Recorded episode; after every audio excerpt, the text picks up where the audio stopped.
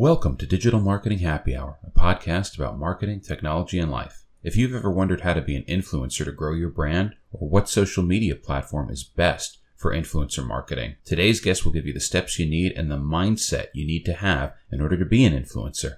He's a great guy, and we had a lot of fun making this. Lucky episode number 13 coming at you right now.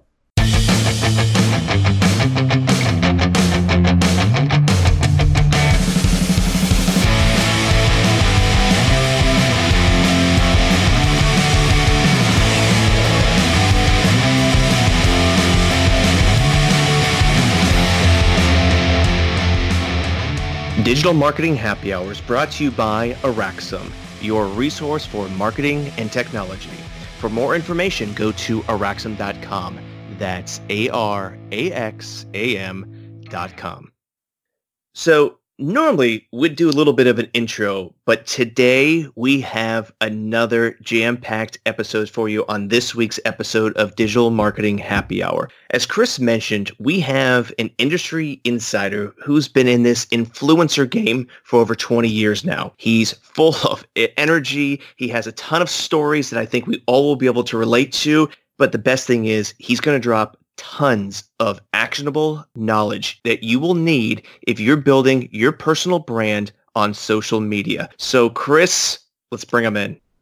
On today's happy hour, we've got a guest joining us, Evan Morgenstein. Evan has a 28-year career as an entrepreneur who knows how to innovate and outpace impending doom and gloom. His first company, PMG Sports, repped athletes and celebs. CelebExperts focused on consulting brands and companies, and his latest firm, the Digital Renegades, reps some of the most successful influencers in food, fitness, nutrition, and beauty. Evan, welcome to Digital Marketing Happy Hour. God, that's a good CV. I want to hang out with that guy. It's impressive. It's impressive. So, listen, before we get started, no happy hour is complete without a few beverages. What are you drinking, or what's your go-to drink? I drink Southern Comfort on the rocks, double tall, no fruit, no straw, don't bother me. But I drink. It's all I drink. And you know what? The great thing about ordering Southern Comfort I found, and I've ordered this, for 30 years all over the world, is every time I order it, someone at the bar, usually the bartender, gives me a face like, yeah, I threw up drinking that once. It's so awesome. I always have someone that's got a bad story about drinking Southern Comfort, so it entertains me. Okay, so in that case, because I'm like that too with tequila, I like tequila. I drink it. Every time I talk to somebody, it feels like I can't do it. I threw up, whatever. Do you have a drink that's like that where you just can't touch it? You can't smell it? I'll drink anything. I'll drink anything. Look, when you've been on the road for as long as I have, I've been on the road since I was 20 years old. So I've been in every bar in almost every state in America and around the world. And, it's like if you can't go on certain like business trips or conferences and hold your, crap together, then, you're not going to get a lot done. In fact, I get a lot done and I don't need a golf course. I can handle it in a bar. I like it. Now here, let's go into that real quick. Before, how do you see with things happening now where there is that, removal of, hey, let's just meet at a bar at such and such time. We don't have to be on the course and we can talk. You see in that there's that vacuum. Yeah, no, it sucks. Well, what's interesting is 10 years ago, you stopped meeting people in person and doing deals with them. You just, you got on the phone, you did a Skype call, like whatever it was, and you got deals done and you figured it out. And then after the fact, if you were in the city that they were in, you'd call them and tell them you're coming in and you'd have a drink after the fact. Today, I have 100% of the people that I'm doing deals with. I don't even know what country they're in. I don't even know. Half the new emails I get from my clients have some Chinese writing on the top of it. I don't know who I'm talking to. I don't know if it's a Mr. or a Miss. I don't know anything. But you know what? As long as the money gets wired to my account, I love them all. I love them all. Chris, what are you drinking? I'm repping Boston tonight, man. I just went with a simple Sam Adams. What about you? I like the Mexican drink, so it's kind of funny. I guess we were just talking about tequila. One of my go-to, especially summertime, I like the Modelo Especial, sometimes with lime, sometimes without the lime, no fruits. So Sounds like we got our beverages in hand. So again, he's Chris Casale along with Evan Morgenstein. I'm Ryan Smith.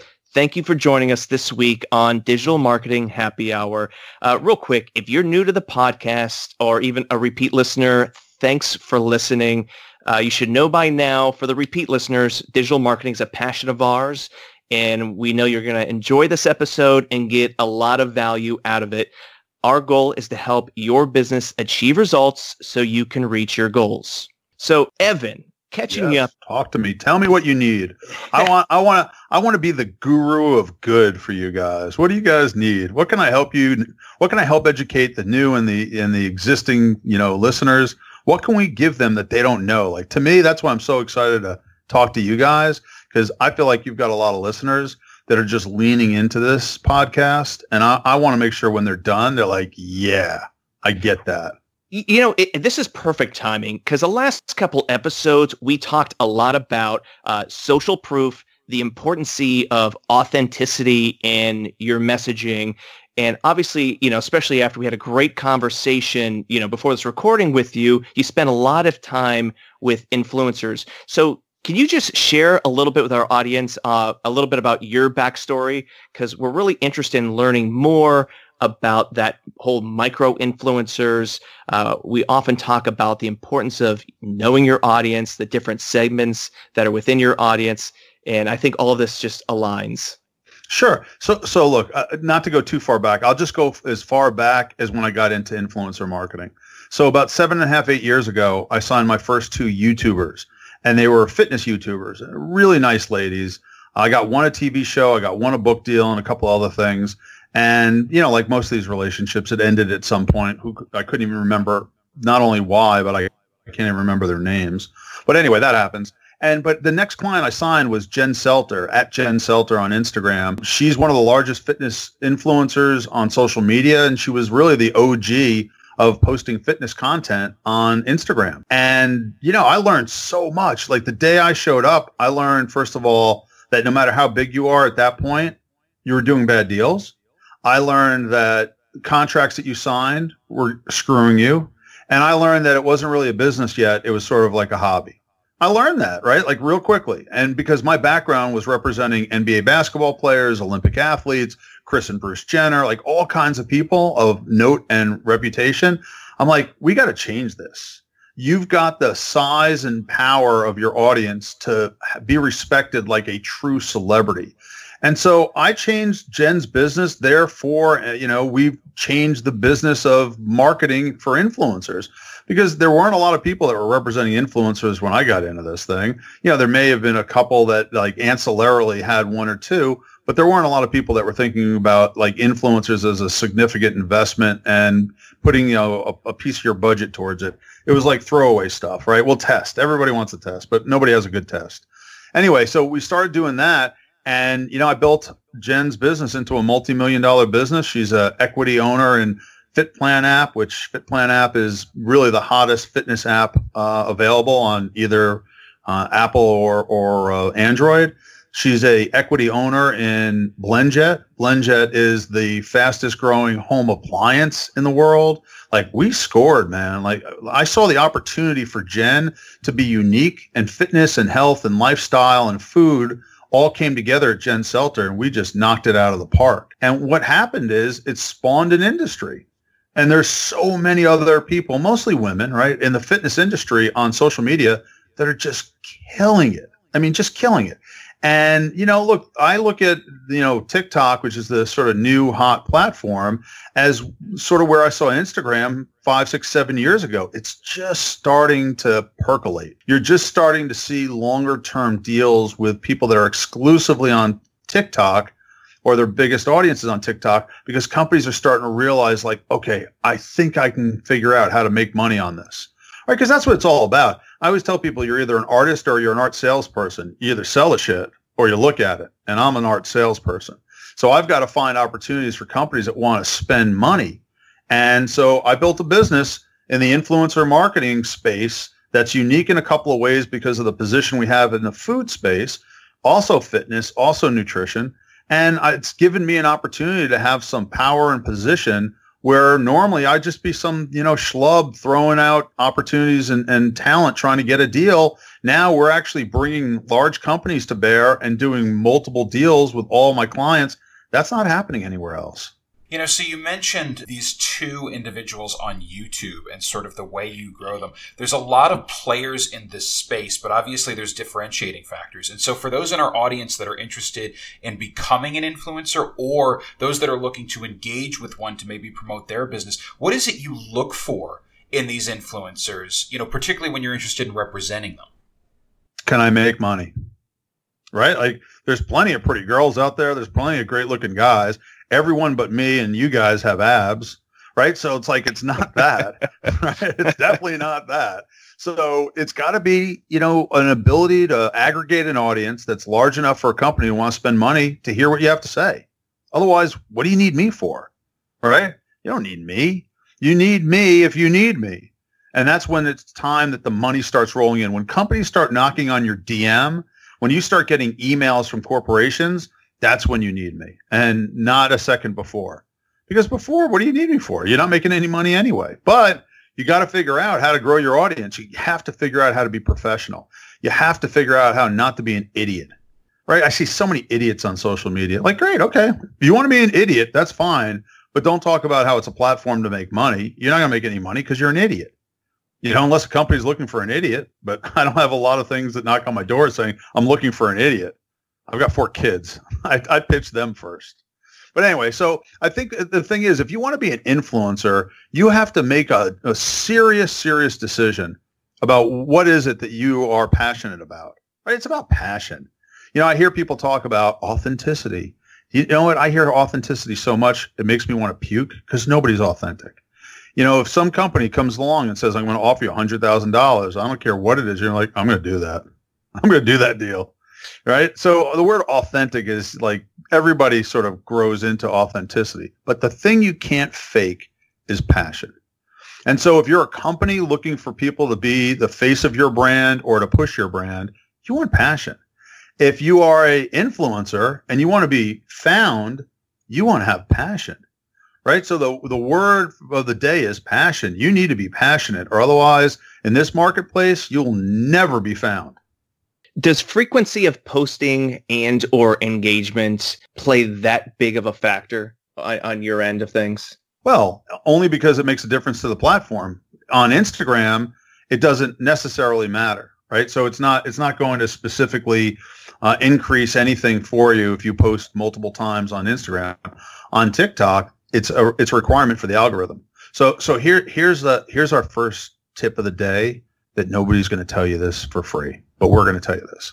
So if you're going to post on TikTok and you want to grow your audience, here's some tips. Okay. Number 1, do short videos. Why? Because the algorithm evaluates what percentage of your audience watches the entire video. So if you're doing a 15 or 30-second video and 86% of your audience watches the entire video, you're going to start moving up. You're going to start getting followers. You're going to start, you know, showing up on the For You page. That's good. That's really good. So do short videos. Second of all, when you're creating content and you're using hashtags, make sure the hashtags are very, very specific to what you're doing. And I'll give you a great example. So let's just say I'm a cook, right? I'm a home cook and I've got people that follow me because they love what I cook. And let's say I cook all Italian. Okay. So I'm doing chicken parm today, fellas, and I'm going to whip it up. I'm going to edit it. It's going to be a beautiful video. And then I'm going to do my hashtags. If I do hashtag food porn, because there's 3.9 billion, you know, views of or usages of hashtag food porn, that's not going to get you anywhere. You're better off putting in hashtag favorite recipe, hashtag cook at home, because the algorithm is looking for something very specific to what you're actually creating in content, because there's a lot of AI involved in this, right? So artificial intelligence. So for 3 or 4 years, all TikTok did was learn. It learned what you do. It learns your, you know, where you go from here to there, how long and what kind of content you view, because they want to know what you are specifically doing so they can feed it to people that are actually out there looking for chicken parm or looking for Italian food or looking for dinner, right? Or looking for something you can, you know, recipe you can get and cook at home. So it's very, very technical when it comes to that. And then really the third thing is when you're creating content on TikTok, and especially if you're a brand, here's what happens on Instagram. You're like, I got to get an Instagram post on your feed because that's where most people will see it. And I got to get a swipe up.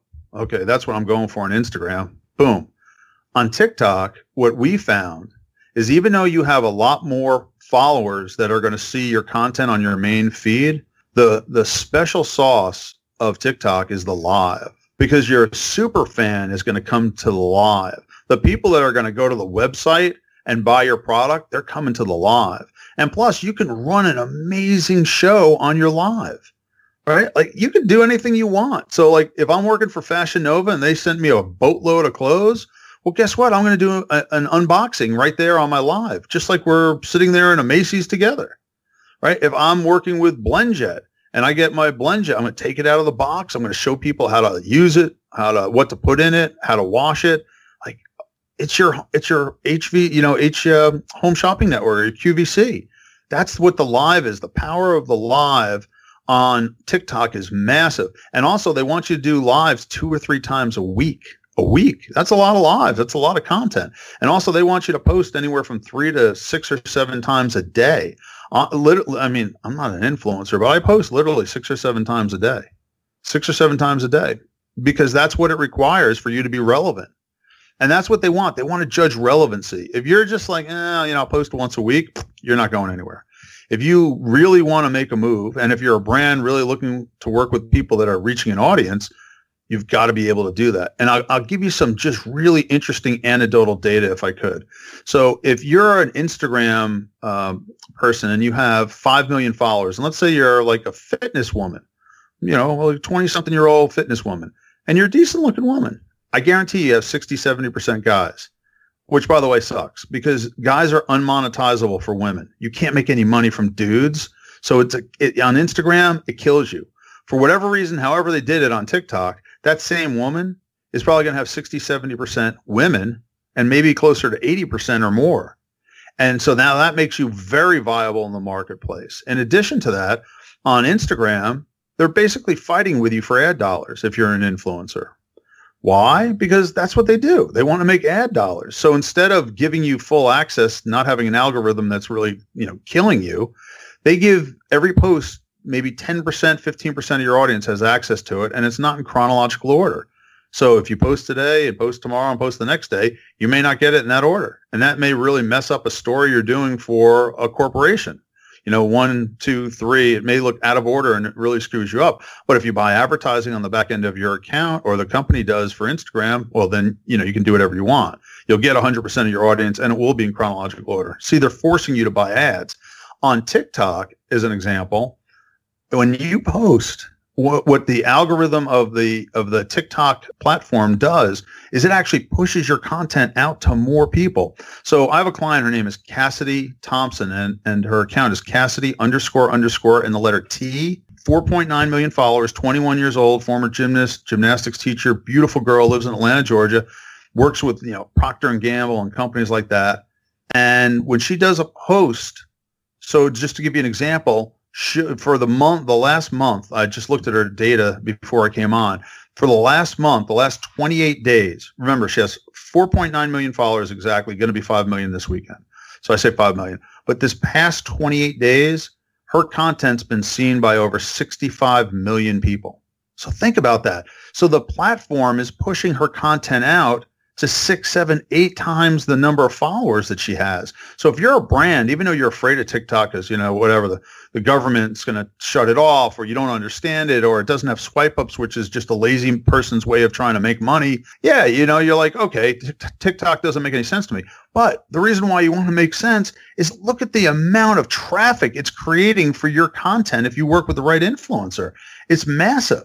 I mean, there's no competition between Instagram and TikTok when it comes to delivering an audience beyond what that follower has, or that influencer has as a following.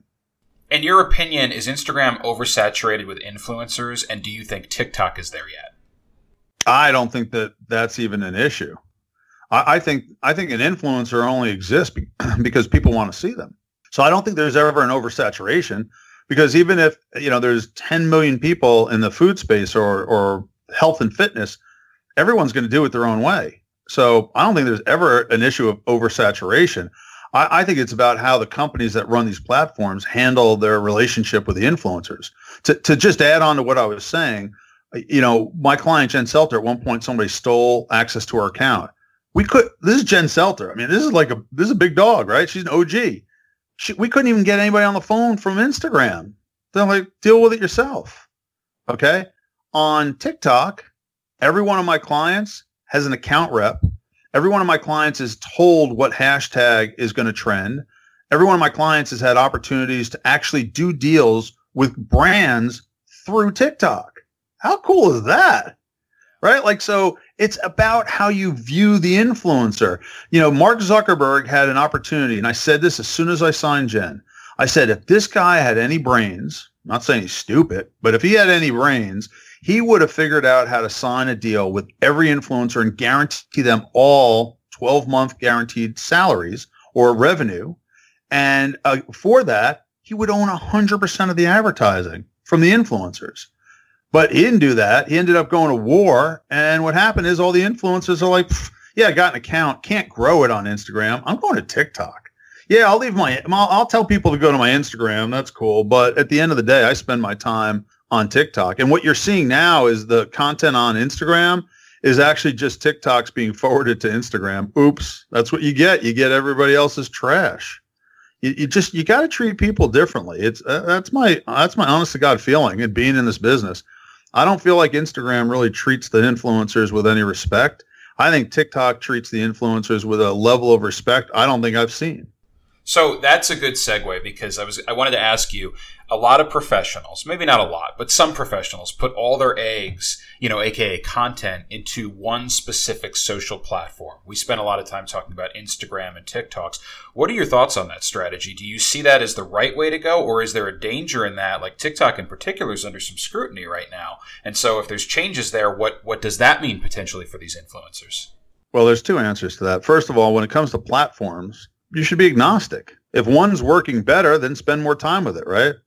It's like your children. If you have a gifted child, he's probably going to have to take a little bit more of your time. Doesn't mean you love the other ones any less. Just means it's going to take more time. So you should be on any platform you can get any kind of traction. It's a business. You know, at the end of the day, this is a business. And if you're a business person that only sells to one client, you're a fool, right?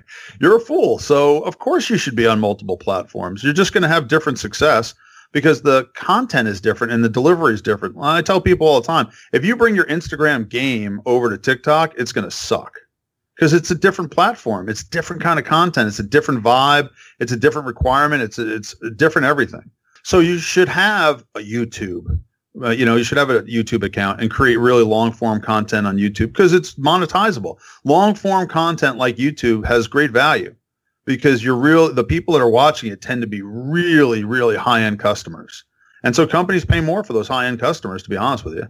So YouTube, you have to have. Twitter, I could care less. If Twitter went out of business tomorrow, I wouldn't even know. I stopped using Twitter 5 years ago. I couldn't stand the noise. I don't even know what people talk about there. The only thing I know is the president's on Twitter. Other than that, I can't tell you what's going on Twitter. You know, and I don't think anybody's advertising to people under 35 years old on Twitter. Maybe they are, but I don't see it, because I'm not on it. So Twitter's irrelevant. Snapchat, I don't know. I think Snapchat's like Tinder on crack, right? Like, you know, that's how people use Snapchat. If you want to hook up, go to Snapchat. Other than that, I don't know how much of a, you know, business platform it is. I've heard companies use it before, but I haven't heard companies rave about it. If you're a woman over the age of 28, especially if you're a mom, I honestly think Pinterest is still very viable. They've made some significant changes there. And you can aggregate a very good audience. More than 70% of the audience on Pinterest are women. So if you're a brand, you should be thinking about Pinterest. So, you know what I'm saying? So you should definitely diversify depending on who you are and what you're trying to do. And, you know, if you're an auto mechanic, I don't think you should be on Pinterest. Just don't think you should be on Pinterest. Don't think it's the place for you to go. So you have to figure out where your opportunity and audience is. So that's the first thing. The second thing is, this entire episode, if anybody learns anything from me, it's that if you work with influencers and you're not constantly working on trying to create a sales funnel, You're so stupid. Because that's what it's about. Like, think about it like Amazon.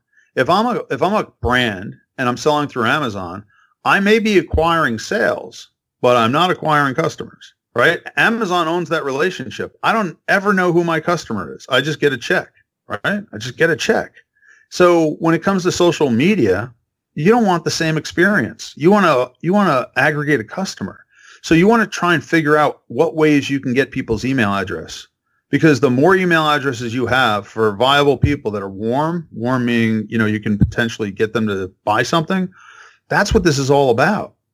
Unless you just want to be here to talk, and that's fine, but then that's not really what we're talking about. But if you want to be an influencer and you want to have, you know, true authority and advice that matters and the ability to get people to make decisions, well, then you got to figure out how to sell them. And just doing posts is repetitious, if not redundant. And there's a level of authenticity you can get to, but there's also a wall that you can't get to. There's no live events, right? So if someone can't come out and meet you. So if you have somebody's email address, you have a much more intimate way to interact with them, whether it's you get their cell phone and, you know, you're using a text app, or if it's an email address and you're sending them a newsletter or whatever it is. You want to take them down the road of being not only a fan of yours, but a friend and a customer and somebody that trusts you. And so I think those things are just hugely, hugely important, right? Hugely important that you've got to build a sales funnel. And if you're a company, you should expect that. You should say, tell me about your sales funnel, or tell me about the multiple platforms you're on, because I want to be able to see the whole thing. You know, the problem in the marketplace is, and I say this with all due respect, is most of the people that I either negotiate with or end up working with are not that bright. It's not that they're not smart.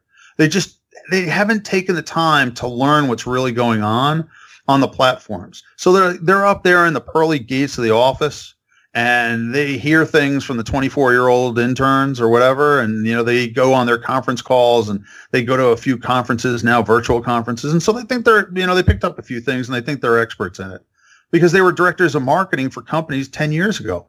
I'm telling you that is not transferable knowledge. You know, you have to learn today about what's going on today, or otherwise you're going to just be talking and people are going to know. Like, you don't know that people know, but trust me, people know you don't know what you're doing. I'm going to tell you right now, I won't tell you the brand. I wish I could, because I just got a nasty letter, but this brand came up with the stupidest execution ever. And I begged them not to do this. They wanted to do several lives on their own platform, right? Not even on the social media platform of the clients. And the reason they wanted to do that was it was their responsibility to generate sales. Well, guess what? The deal just ended, and they wrote like a nasty, snarky letter saying that the clients didn't convert any sales. And I said, look at the contract. You're the one that wrote the contract, and you're the one that didn't want them to post on their own account. So who's the fool? So you see what I'm saying? Like, this is what I deal with all day long. I'm literally like a business therapist, and I'm trying to convince people not to commit corporate suicide, because they've got such stupid ideas that are absolutely non-monetizable that they're so convinced are going to work.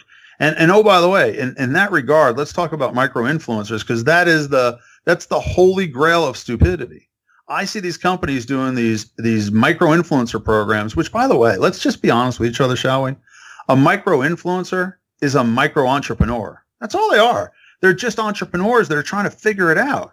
They're good people. They're trying real hard. They probably have one or more jobs. They're just trying to make some extra scratch. It's a side hustle. But man, wouldn't they love to do it full time?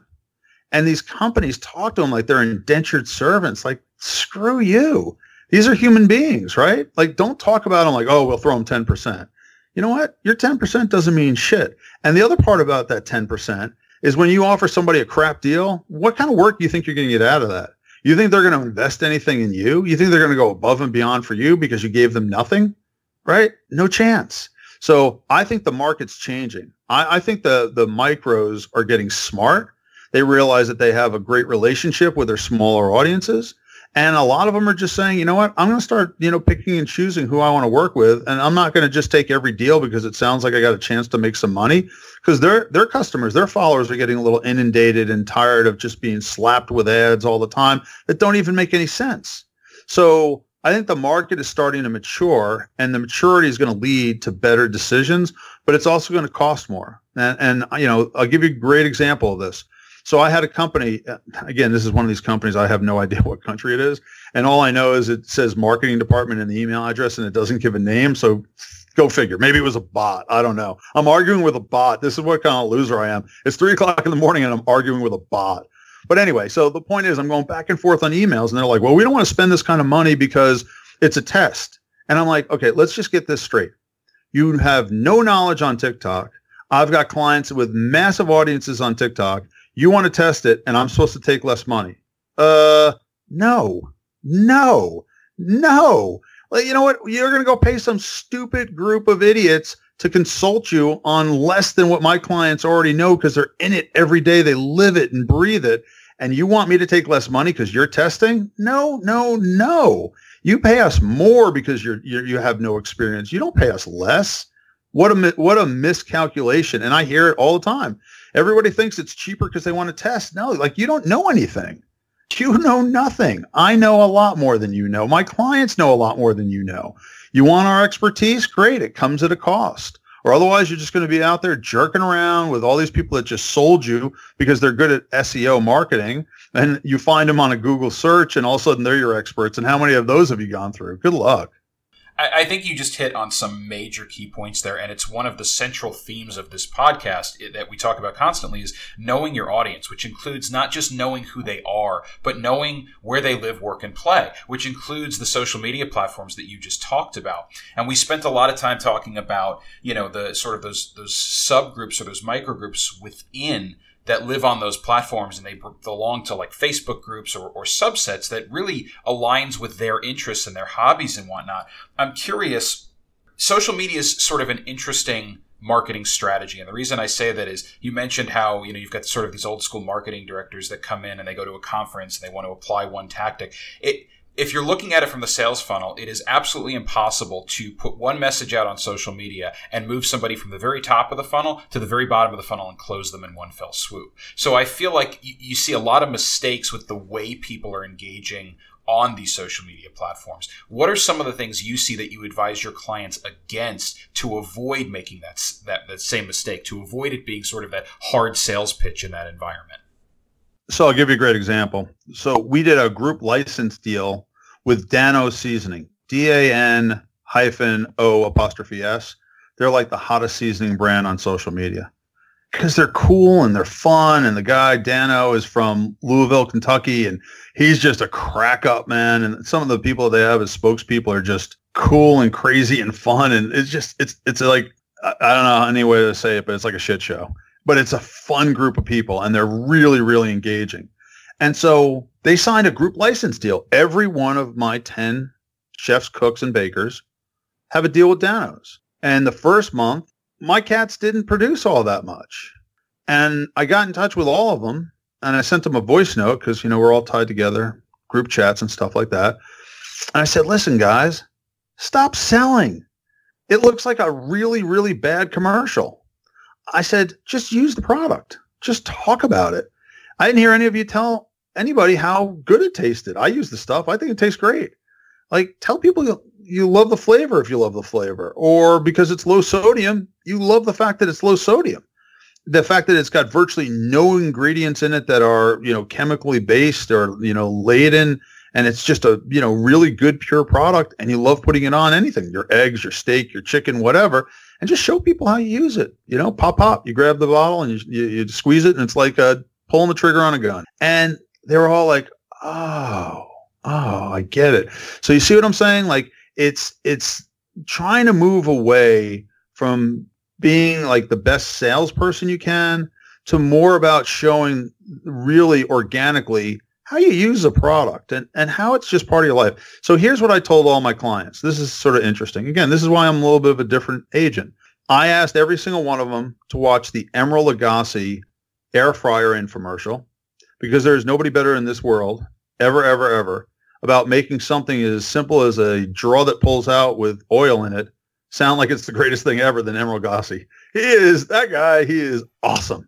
Man, I watched that guy and I'm like, oh my God, I think I'm going to buy it just because of the oil duct.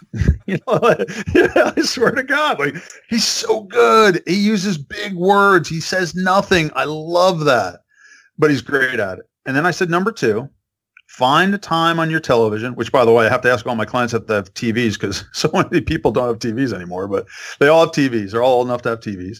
And I said, go find when an hour cooking show is on QVC and watch it.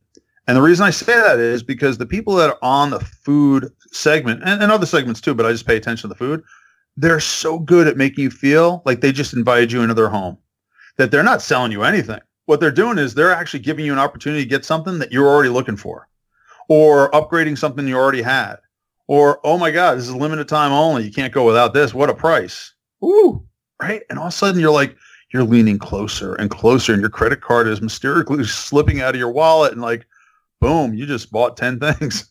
Like, that's how it works. That's the magic, I think, of social media. And I think too many people try too hard to be a salesperson. Don't be a salesperson. Be yourself. I'm a salesperson. I'm in the no business. People tell me no all day long. I deal with that kind of crap. But influencers don't deal with that. And so when they're put in a position to be a salesperson, I tell every company, I'm like, these are not people that went through the Dale Carnegie School of Sales. So don't expect them to be your salespeople. Buy digital advertising to back it up. Make sure there's great content on your website. Use some of their unique content on your social media. Make sure your social media doesn't suck. And utilize them and the reason why their fans love them, because they're showing them things. They're not selling them things. So it's a very fine line, because 96% of the deals that I see are companies, no matter what they say, because they all come in, you know, with their white suits and big smiles, but they all want you to sell something, right? There's nobody in the market looking for branding anymore. Nobody. Everybody wants you to sell stuff. So if they tell you differently, run. They're full of crap. It'd be hard to discuss influencers and sales without talking about the sort of, you know, the elephant in the room, the pandemic that's going on. What impact have you seen just with COVID-19 on influencers? Is this something that is actually could propel that micro influencers, or become a hindrance? Listen, I am somebody that has been quarantining in my house with my family. We've gone out very infrequently the last, 4 months.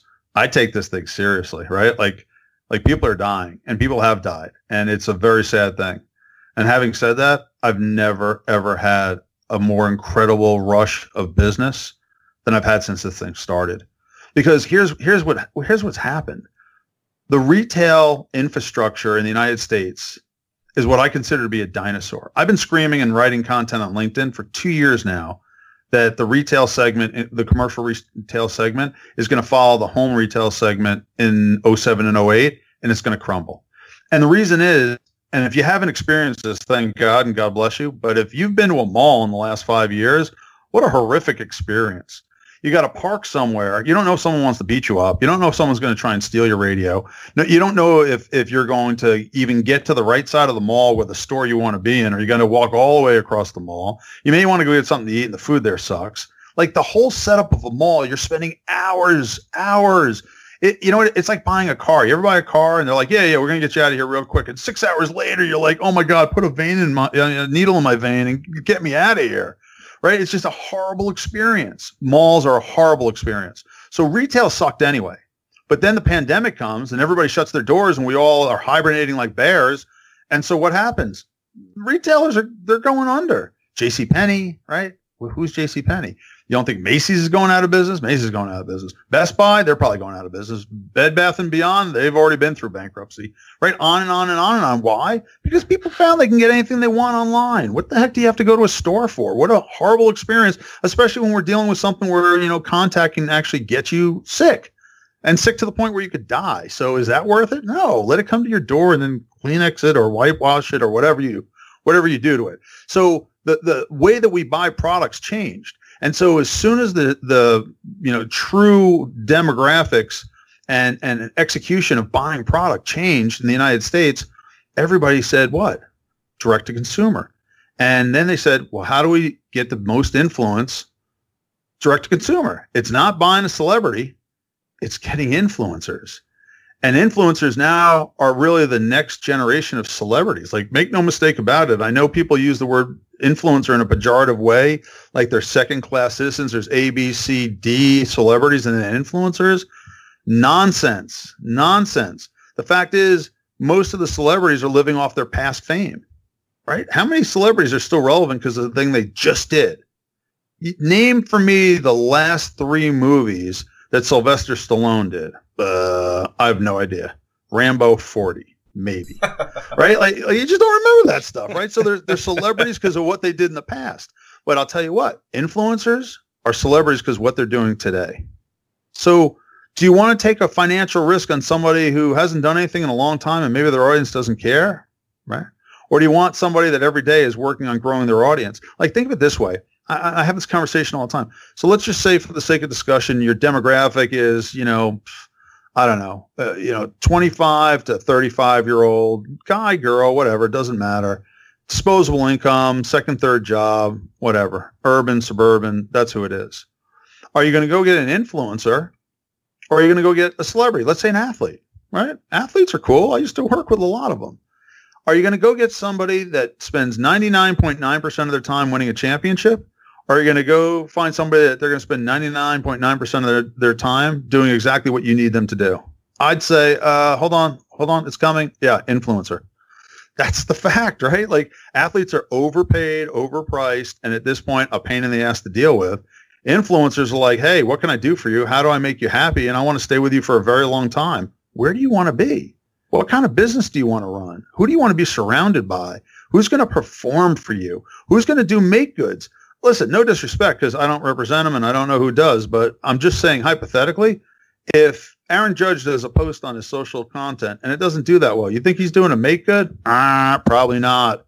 It just doesn't work that way. Because Aaron Judge is, I'm not near my phone. Celebrity have their ass kissed. Influencers are here to stay. So they have to be addressed the right way. They have to be paid accordingly, and they will produce at a level that, they're not used to with these celebrities. Now you look at the celebrity business and it's a crapshoot, right? Because if you're going to get one, you can only afford one.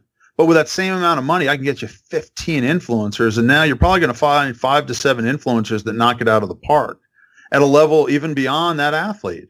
So it's just about making a decision of how you're going to allocate your resource. What does the program look like? And really, what are you trying to accomplish in the long run? And who gives you the best chance of doing that? No, I think that's a great point. Never really thought about it like that. Is there anything that you would tell brands about working with influencers? I tell brands, because I consult brands and I also obviously take brands' money. But I tell every one of them, I don't care which side of that I'm on the deal, I tell them the only word that matters for you is patience. If you have no patience, you are going to suck at this. And if you have patience along with a good idea and a strong constitution, then you're going to be successful. You just got to be a little patient. There are unicorns. The Kardashians and Jenners, they're unicorns, right? But they're only a few unicorns. So don't think that you're going to generate what a unicorn generates, because it's just not realistic. It's a unicorn. So go back to the thought process of working hard every day and building a community where people want to go, and you're going to get so much opportunity. So, Evan, one of the segments we have on the show, we call it Keep It Light, and essentially we've all been in quarantine for months, as you mentioned. What are you binge-watching on Netflix or Amazon Prime or Hulu or whatever, or reading these days? So I got rid of Netflix because I was getting yelled at by my kids that I just wasn't watching enough of it. So I dumped it. I'm a ravenous reader. I read a lot of news because I feel like I'm a politically astute guy. I am a business owner, so I need to be up on what's going on in the world of business. I have to follow the trends. I mean, when I see something popping on, CNBC or Fox, then I send it to somebody in my company and say, hey, go after this company because it looks like they're doing well. They have money. They, they're well spent. But in terms of just like relaxing, since there's no sports, which really sucks, is two things. One, I'm seeing like lots of old sports, which reminded me of my childhood, and memories, in sports are always a good thing. So I saw the thriller in Manila not too long ago with Ali and Frazier. Oh my God, that was great. I saw Duran Leonard. I saw Leonard Hagler, fighters in the 80s. I watched 1978 Yankees playoff game. So that's cool. And then in terms of shows that are on now, look, it goes between three things. I watch a lot of news. I watch Fox and MSNBC because I like seeing both sides. You know, I'm independent by nature, and so I want to make my own decision. Number two, I love American Pickers because my parents were in the antique business. So my whole life, I grew up around antiques. So I love American Pickers because it reminds me of, you know, my childhood, and I had a pretty good childhood. And then the third thing I like to watch is the Oak Island show. Like, they're looking for that treasure in Oak Island. Like, I want to get a shovel and go hang out with these guys. Like, if they find treasure in Oak Island, Canada, then I want to be there when they pull it up, because they're talking about like the Ark of the Covenant, or maybe William Shakespeare's lost manuscripts. Like, I love that crap, man. And they never find anything. It's like Al Capone's vault. We're all stupid because we keep watching it, but I'm hooked, man. Anytime they tell me there's some kind of great antiquity, I'm still looking for King Tut's brother. You know, like, we'll find him. He's here. I think he's in Chicago this week, actually. I saw the first season of that show on Netflix, and I started watching it, and I'm with you, man. Every time they're like, this is the episode, and it never is. And I saw a news article the other day that's like, the brothers found something, and I'm like, I'm not stupid. I'm not getting hooked by this. Yeah. Yeah. You know what they found? They found a shovel they lost. All right, Evan, thank you so much. This really was great. For any of our listeners who want to learn more about you, where can they go find you at? Let me give you my address. No, I'm just kidding. LinkedIn's the best, right? LinkedIn's always the best. Or, you know, you can send me an email if you're interested, evan@celebexperts.com. I'm not afraid of giving my email out. It's okay. And yeah, LinkedIn's a great place as well. And, you know, look, whether it's just idle conversation on, you know, information, I dig that. You know, like, lots of people gave me opportunities in this business by spending time with me. They didn't have to. And I find that I do a lot of that as well, because it's sort of in my heart to try and give people great information, even if it has no benefit specifically to me. I just think sharing knowledge is the greatest gift we can have. And, you know, the fact that we spend too much time as a society yelling at each other instead of talking to each other, it makes me sick, because I love learning and I love helping other people learn. Well, you added a ton of value for our audience today, and we sincerely appreciate you taking the time to be on the show.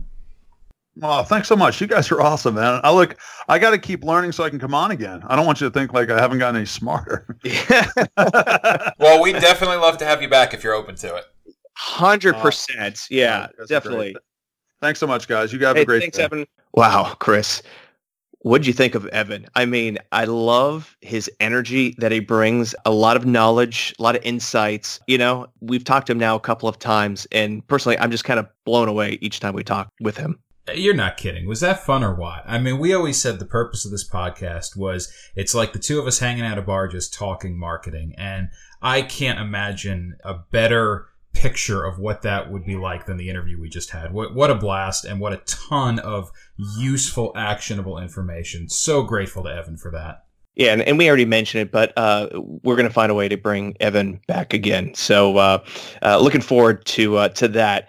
Now let's transition to our Keeping It Lights. Anything, Chris, you have that you're reading or watching or listening to?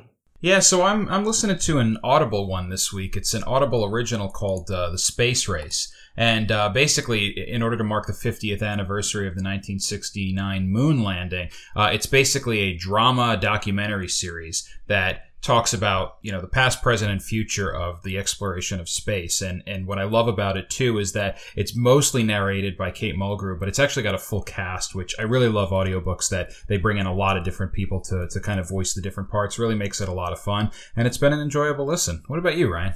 No, I agree with that. You know, it's funny. I'm an Audible listener as well, and I never really listened to any of those originals that they have. So I like that too with the Space Race. I'll definitely have to check that out. Me, on the other hand, I am kind of going back to the hard copy reading a book, which is funny.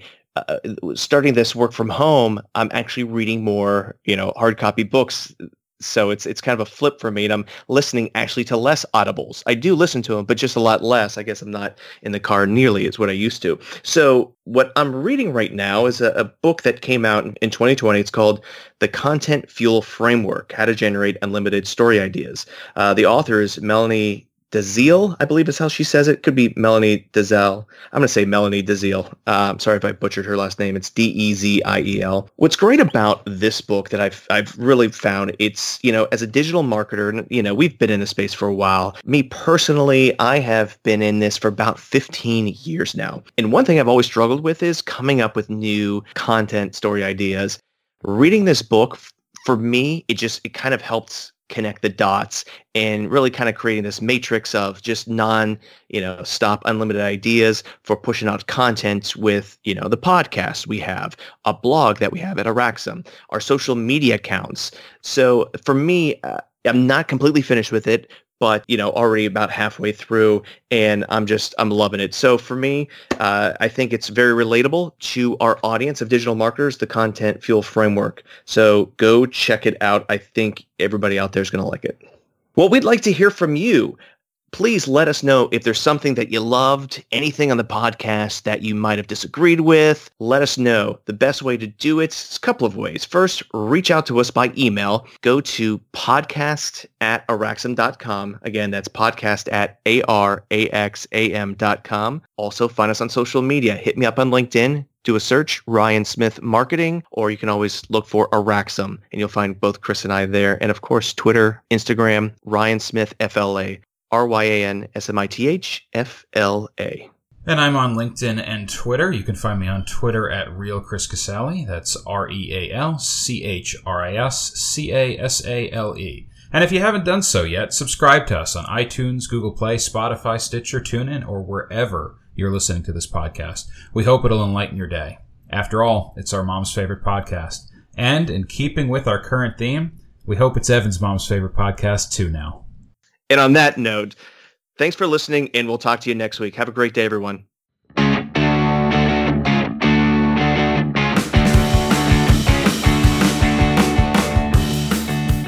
Thank you for listening to the Digital Marketing Happy Hour. This week's episode is brought to you by Araxum.com, your digital resource for marketing and technology. Visit Araxum at araxam.com. The music intro you heard is called Pure Adrenaline by Eddie off the album Too Damn Loud. You can learn more at cactusslimrecords.com. The music used for closing credits, In My Pocket by Jazzer, you can find it on their album Message. Learn more at betterwithmusic.com. Thank you for listening.